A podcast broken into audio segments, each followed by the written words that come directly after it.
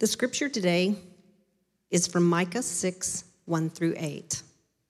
Hear what the Lord says Arise, plead your case before the mountains, and let the hills hear your voice. Hear, you mountains, the indictment of the Lord, and your enduring foundations of earth. For the Lord has an indictment against his people, and he will contend with Israel. O my people, what have I done to you? How have I wearied you? Answer me. For I brought you up from the land of Egypt and redeemed you from the house of slavery. And I sent before you Moses, Aaron, and Miriam. O my people, remember what Balak, king of Moab, devised, and what Balaam, the son of Beor, answered him, and what happened from Shittim till Gilgal, that you may know the righteous acts of the Lord. With what shall I come before the Lord and bow myself before God on high? Shall I come before him with burnt offerings, with calves a year old? Will the Lord be pleased with thousands of rams, with ten thousands of rivers of oil? Shall I give my firstborn for my transgression, the fruit of my body for the sin of my soul? He has told you, O man, what is good. And what does the Lord require of you? But to do justice and to love kindness and to walk humbly with your God. So, the general sentiment this year for 2016, or shall I say last year, is that it was a tough year, right? And not just because um, a number of pop stars and actors uh, passed away, uh, but um, CNN recently ran an article, if, if you can believe it, that cataloged 142 unusual, outlandish political happenings that happened in the United States this past year. And I thought that number was a little low. I was a little shocked by that. I could swear it was more than 142. Uh, if you're like me, you couldn't wait for November 8th to come. And regardless of who you voted for, uh, I think all of us were on the same page that we were just ready for it to be done, right? Just when you thought that, um, you know, the drama and the insults and the, the accusations couldn't get more outlandish. Surprise, right? Yet another thing happened. And, um, but setting, even setting that aside, um, on a more serious uh, note of, of all of the, the natural disasters and terrorist attacks that happened last year, and the, um, the human carnage and suffering and complexity of the war in Syria, and all of those things uh, added up to a feeling of weariness, a feeling of, of, of um, being perplexed at the end of this year. And if you're like me, um, uh, you also have personal things that could contribute to that. So, um, for me, I just graduated seminary and welcomed our, our uh, first child into the world. So, that might be why um, I, I, feel wearied uh, in a different sort of way. Um, and I'm sure you might, you might have some personal reasons why you might have reached the finish line of 2016 just ready for the new year, just very ready for the new year to begin. In our passage today in Micah 6, uh, God wants to talk to us about our weariness. But it's a deeper weariness than circumstantial weariness. The Lord uh, begins in verse 1, if you take a look at it, uh, by talking to the prophet Micah himself. The Lord speaks to Micah and says, Arise, plead your case before the mountains, and let the hills hear your voice. So Micah um, begins by, um, or rather, the Lord begins by telling Micah to set a courtroom scene, to call the mountains and the hills that are repre- representative of creation to uh, bear witness. And the Lord does something very surprising here. He puts himself on trial. He says, My people, O people of Israel, do you have an accusation against me? What, what injustice have I done to you? So the Lord puts himself on the witness stand, so to speak. And he asks some profound questions. He, he says in verse, verse 3 Oh, my people, what have I done to you? How have I wearied you? Answer me. So, um, just backing up for a second, if you look at, at verse 2, hear you mountains, the indictment of the Lord. That word indictment can also mean controversy. It can also mean a complaint. So the Lord wants to talk to them. The Lord wants to hash this out. Um, he, he lets them know this is not just a rhetorical question. He says, Answer me.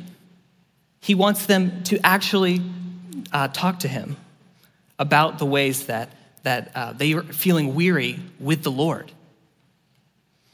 This is important for us because if we, if we set aside circumstantial reasons for why we feel weary, um, and we remember that, that in Christ, God has given us peace, right? He's given us a peace that's meant to give, give us rest in our hearts, no matter what's going on in our lives. And so, if we feel a deeper weariness at the end of this, uh, this year and the beginning of a new year, uh, it very well might be weariness with the Lord. That's what we want to look at this morning. So, uh, first, we want to look at the nature of our weariness. If God were to honestly ask you these questions this morning, face to face, and you were to honestly respond to Him, how would you respond? If He looked, looked at you and said your name and said, How have I wearied you? What have I done to you? And some of you are looking at me um, re- replying probably what you reply uh, to, to the Lord. Uh, you haven't wearied me, God. What are you talking about? You know, just and true are all of your ways. Your leadership is perfect. I love everything you're doing in my life. Uh, I wouldn't change a thing. Uh, and I would say, good for you. but I would question whether you're truly being honest with, with yourself and with the Lord. See, sometimes we're not honest when we pray.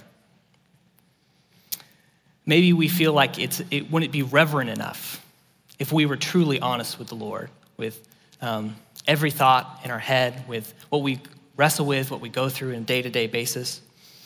Or maybe it's because you're like me and you know the right answer in your head. You know the right theological answer, and so you feel guilty about feeling the way that you do. And so you don't bring those, those feelings to the Lord.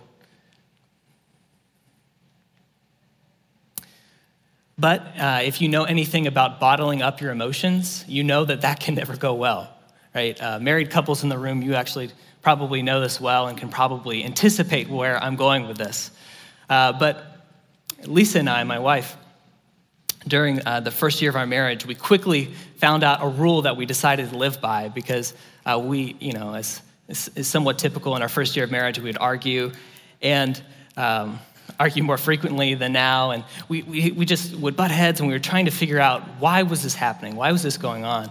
And there was there were several reasons as we, you know, did a lot of soul searching and communication. But one of the big things that um, we realized, or particularly for me, is that I wasn't communicating uh, frequently or openly enough uh, about little things that would bother me.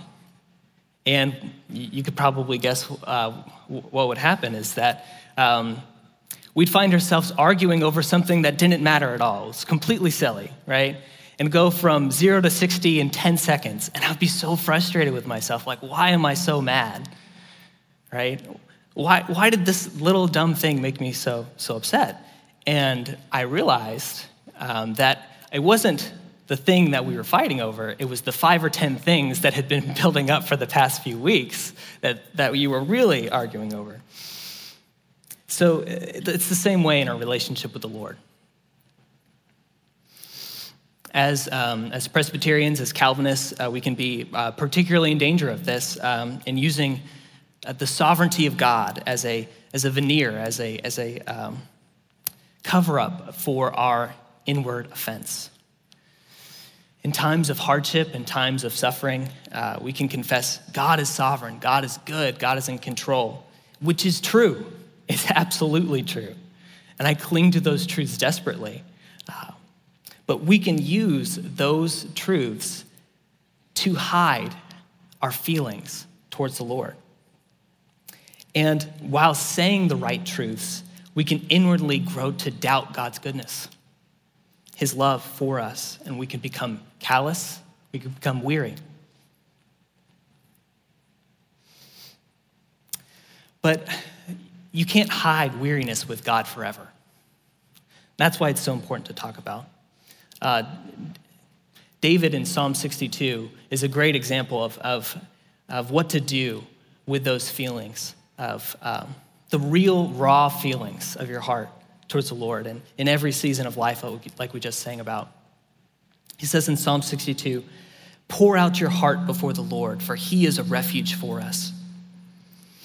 And David gives us great examples of this in, throughout the Psalms. And some people are actually bothered by the Psalms because David is just a little bit too honest right?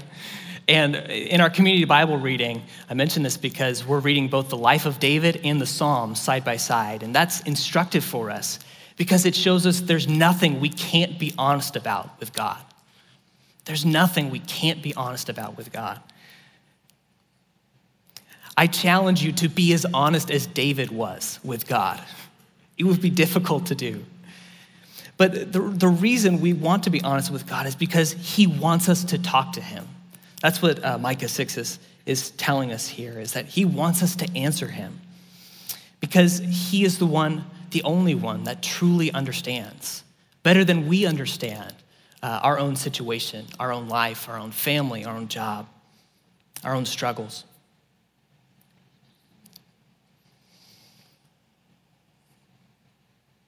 But uh, the Lord goes on in, in, verse 4 and 5 and gives them um, some reasons why they are weary.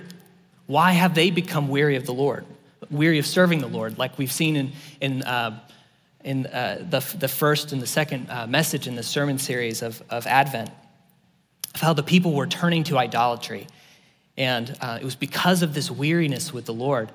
And uh, the Lord says that it's because they had forgotten his faithfulness that he had, uh, that he had delivered them from Egypt in the Exodus, that he had defended them as they inherited the promised land, that he fought their battles for them in verses four and five. And um, I want to say that, you know, at, at this point, that um, it's good to trust in the sovereignty of God. I don't want to move on before saying that because it is good to say, yes and amen, no matter what I'm going through. I'm being conformed to the image of Christ, that God is working all things, both good and, and bad, to my good, to my eternal good. That yes and amen, that through tribulation and hardship, I'm being conformed to the image of Christ. That, that this is working in patience in me, like James says, and patience is going to have its perfect work so, so as to bring me to perfection, to God's glory. And uh, this is important to, to, uh, to embrace because, as John Calvin said, uh, once said in the Institutes, uh, he said, if God is not sovereign over everything, if he's not ultimately in control, with what anxiety should we live our lives? anxiety would be the right response if God was not in control of, of evil men, of evil spirits, of of, of the devil, of, of all of the, the natural disasters and everything that's going on, it's right to, to embrace that God is um, ultimately in control. This makes me think of C3PO. You'll have to humor me. But if you remember, uh, he often reminded Han Solo of the, of the probability of bad things happening, right? And what was Han Solo's response? Never tell me the odds. Um, but that, that's not our response as Christians, right? Our response as Christians is that we should pray about everything with thanksgiving. That's what Paul says in Philippians. And that is because God is in control. That is, that is a, the reason, the solid foundation for our hope. But what can get lost in the battle is not just that God is in control, but it's that God is good, that God loves you, that God is walking with you, that God's not the unsympathetic and un, uh, the unmoved mover, so to speak, of, of the agnostics and the deists. Right? Or he's not even the Christian version of that, where uh, you know Jesus came and died, rose again, ascended to heaven, seated on the throne, and now uh, you know, good luck to everyone on the earth until we get there he comes back here, right? That's not, that's not the way it is. That's not what the Bible presents Jesus to be. Jesus is the God who sees. That's a name for God in the Old Testament. Jesus is the God who sees you. He is the faithful one. That is the, the, the, message for us to remember is the faithfulness of God. He is the God who's seen it all. He's paying attention. He is involved. And he is at work. And in verse six and seven, um, we see the people actually respond to the Lord. So again, we're in the courtroom of creation. The mountains and the hills are there. Micah's there. The Lord is there, and the Lord, the Lord is saying, Answer me, people. What injustice have I done? How have I wearied you? And the people respond, in essence, um, saying that God had left them in the dark to figure it out all alone. And it, this, this, there's at least two parts to this accusation. And the first one, it goes something like, I don't know what to do with my guilt. And I'm left alone to figure it out on my own. If you look at uh, verse 6, it's, they say, With what shall I come before the Lord and bow myself before God on high? Uh, this is somewhat ironic because the people had the entire book of Leviticus to answer this question. Um, and yet they're still, still there saying, Well, I don't know what to do. God, I mean, you just kind of left us, uh, left us here to figure it out on our own. But we do that too sometimes, don't we? Is we sometimes um, we flail in our guilt and we forget that God has made a way right? That God has made a way of atonement, a way of forgiveness for us.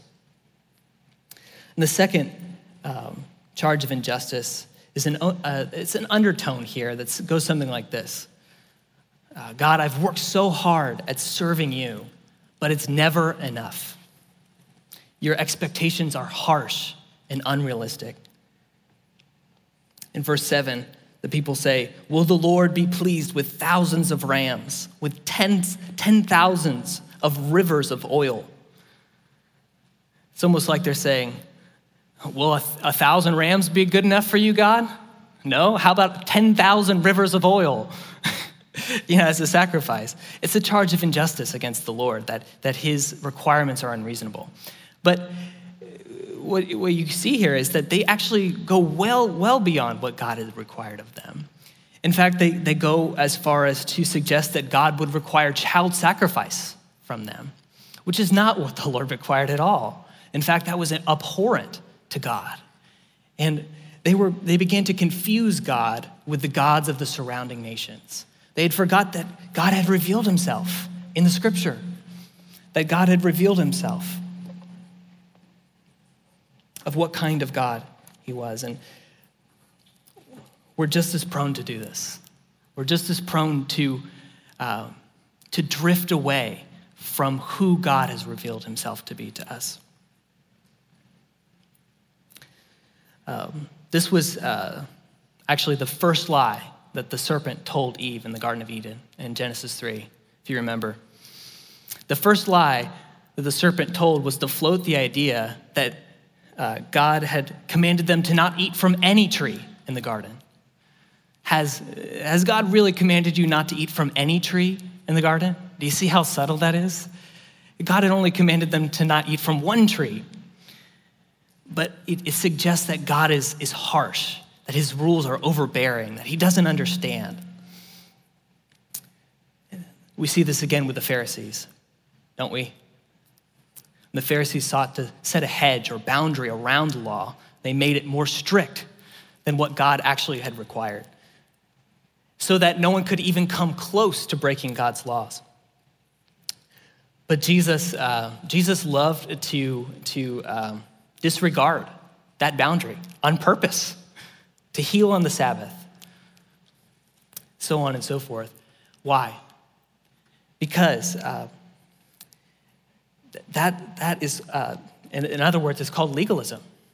It actually, uh, uh, it pulls people away from God because it's that same lie that God's requirements are harsh, that it's about burdensome rule keeping, that's devoid of mercy and justice and relationship with God, um, like Jesus uh, told the Pharisees.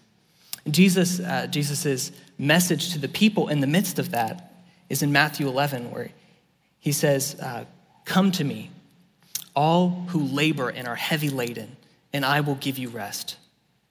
Take my yoke upon you and learn from me, for I am gentle and lowly in heart, and you will find rest for your souls. For my yoke is easy and my burden is light. So, we're talking about weariness with God. What makes people weary with God, with serving God? And thinking that we, we don't know what to do with our guilt, and God has left us in the dark, and that God's rules are burdensome. Those are two, two pillars that, that make a relationship with God just devoid of, of, um, of substance, devoid of the joy of serving the Lord. Because when we see that God has made a way for free forgiveness, God has provided an atonement for us, a way for us to come back to Him in Jesus, and that His commandments, now that we are in Christ, are actually not burdensome.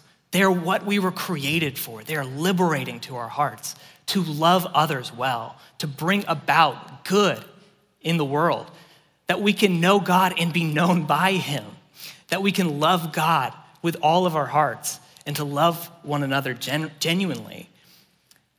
That is, that is freedom. That's, that's not a burden. That's what Jesus says. His yoke is easy and his burden is light.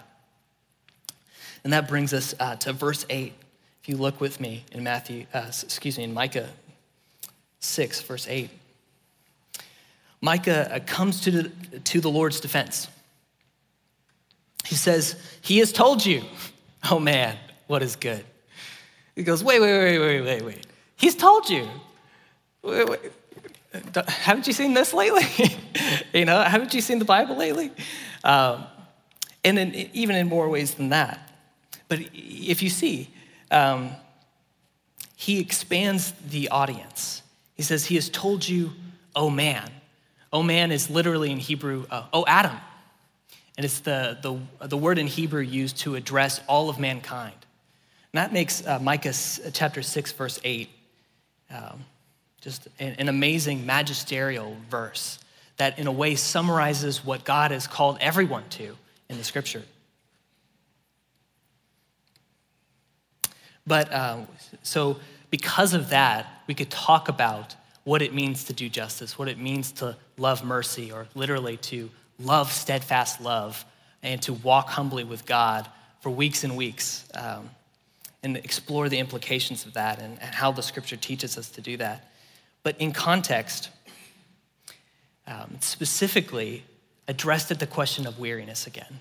Specifically, um, to answer how, you know, in summary, how God had revealed himself had revealed himself in such a way that they should um, not be weary in serving the Lord, just like we were talking about, of how the commandments of the Lord are not burdensome.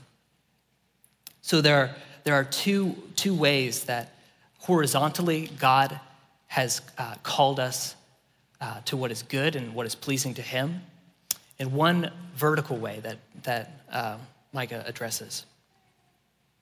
First is to do justice and secondly, as I was saying, to, to love steadfast love, or in other words, to love faithfully. To love loving faithfully.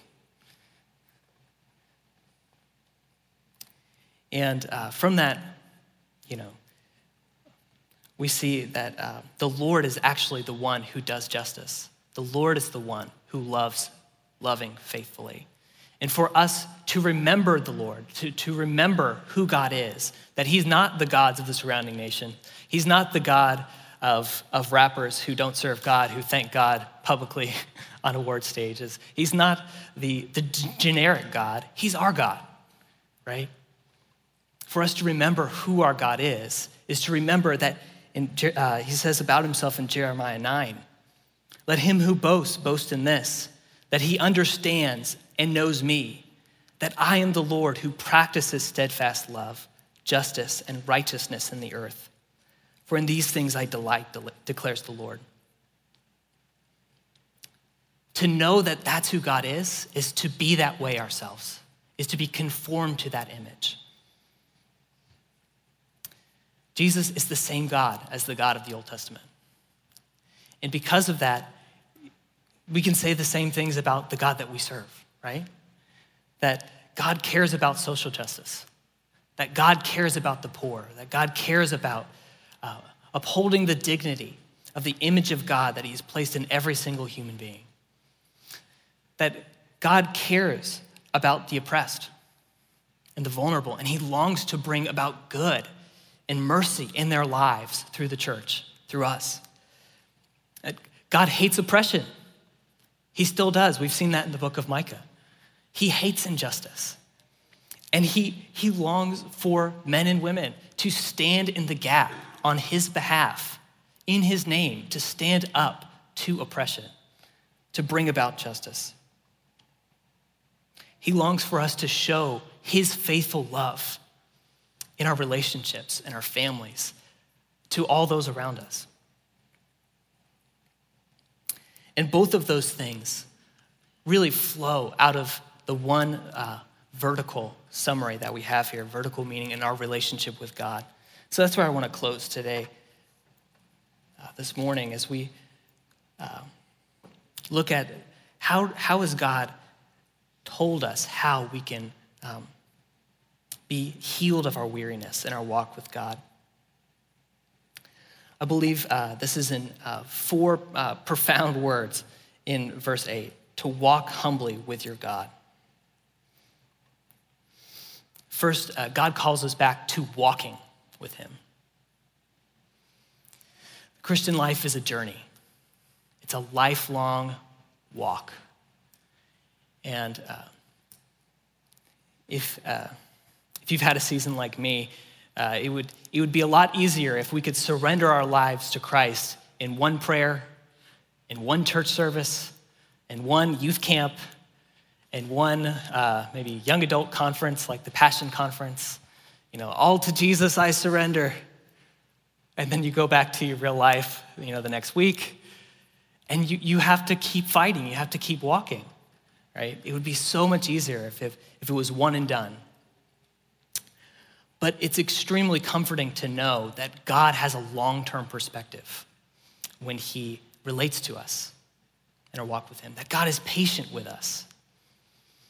Sometimes I can uh, be very frustrated that it feels like three steps forward, two steps back in my relationship with the Lord. Have you ever felt that way? You can feel so um, caught up in the, the struggles of the here and now that you forget that God is, is working in you over a long period of time that he's not frustrated with you. Um, so I have a newborn at home, and I'm amazed. Um, uh, newborn baby Jane is three weeks old last week, and she has grown so much. I can see it. Um, I imagine that this, this continues. I'm anticipating this with joy of just watching the way that she'll grow. And maybe you've seen this with your kids of, of measuring their height and it doesn't, it doesn't seem like in the, the, the slow growth that you're actually growing in your relationship with God, but you are. It takes time. And that, that commitment to a long term journey is how the Lord is committed to you. And knowing that gives you um, permission to sign back up again and again for the long term walk with God. Secondly, God's uh, called us to walk with Him humbly. What does that mean? Um, God's called us to relinquish control of our lives. When we functionally feel like we have to figure it out, out on our own, where uh, Jesus is up there on his throne, I'm down here on the earth, and now I, I'm, I'm left to pull myself up by my bootstraps, and I have to figure it out.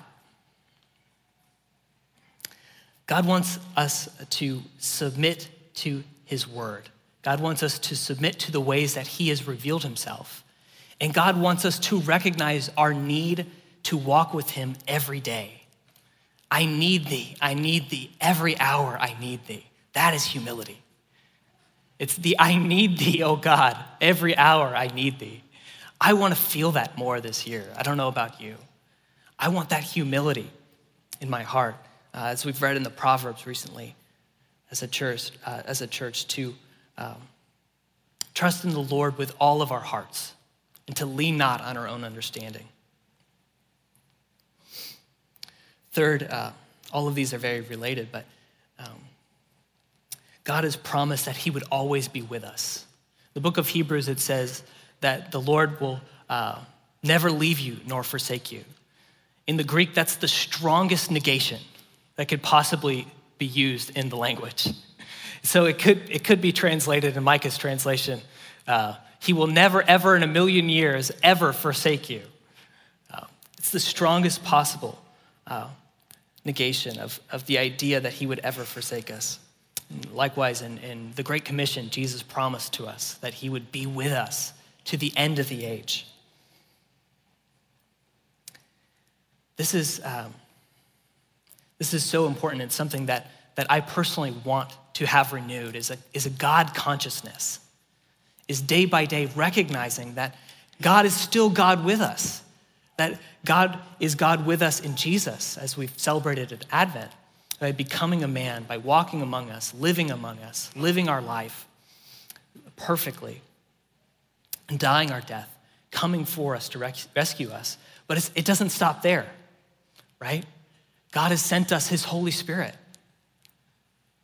to each one of us who are in Christ. And that is God's presence with us day by day. Fourth and finally, God God wants uh, us to remember, like, like we were saying before, that He isn't just any God, that He's, he's your God. He's our God.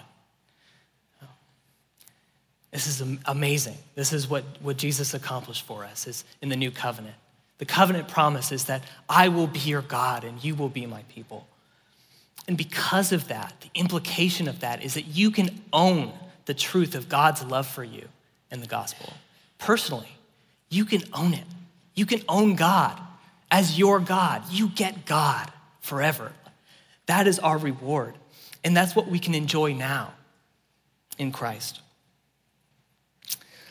I had a previous uh, pastor when I lived in Kansas City who went through the Bible, read through the whole Bible, and wrote his name down every time there was a promise or statement of God's love.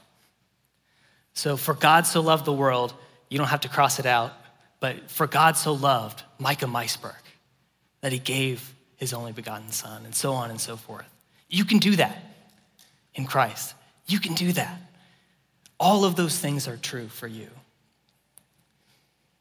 He calls us to, back to a personal relationship with him in this new year. If you're here and you haven't trusted in Christ, and maybe God is not your God, you're not able to call God your God, God calls you to be gracious, uh, to graciously be honest with him about the places that uh, of offense in your heart towards him. And he wants to talk to you about it. But he also invites you to lay those at his feet.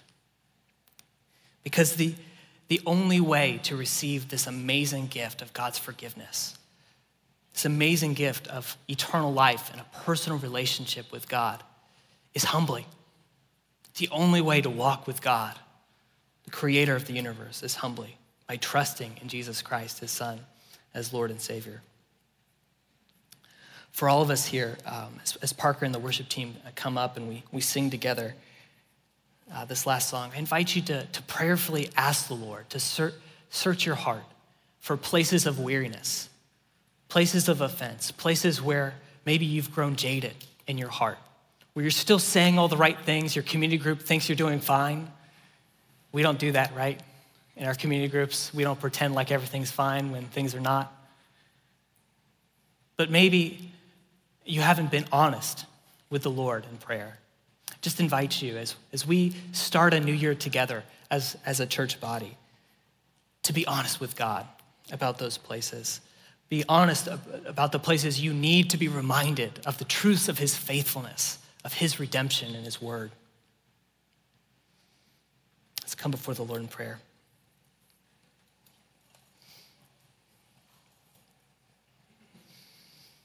Father, we thank you this morning that uh, you are good and your, your love endures forever. Your steadfast love endures forever. God, we, we thank you that, that even when the youth grow tired and weary, you never do. God, for you are the everlasting God. You never grow tired or weary. Thank you that with you there is rest. With you is a fountain of life, and you renew our strength as, with, as the eagles. Lord, you catch us up on eagle's wings. God, I pray that that would be true for us this morning, that you would heal us, God, of, of inward weariness in our walk with you. We rejoice in your grace. We commit ourselves this morning to, to walk humbly with you in the new year and to be your ambassadors of love and justice to the world around us. In Jesus' name.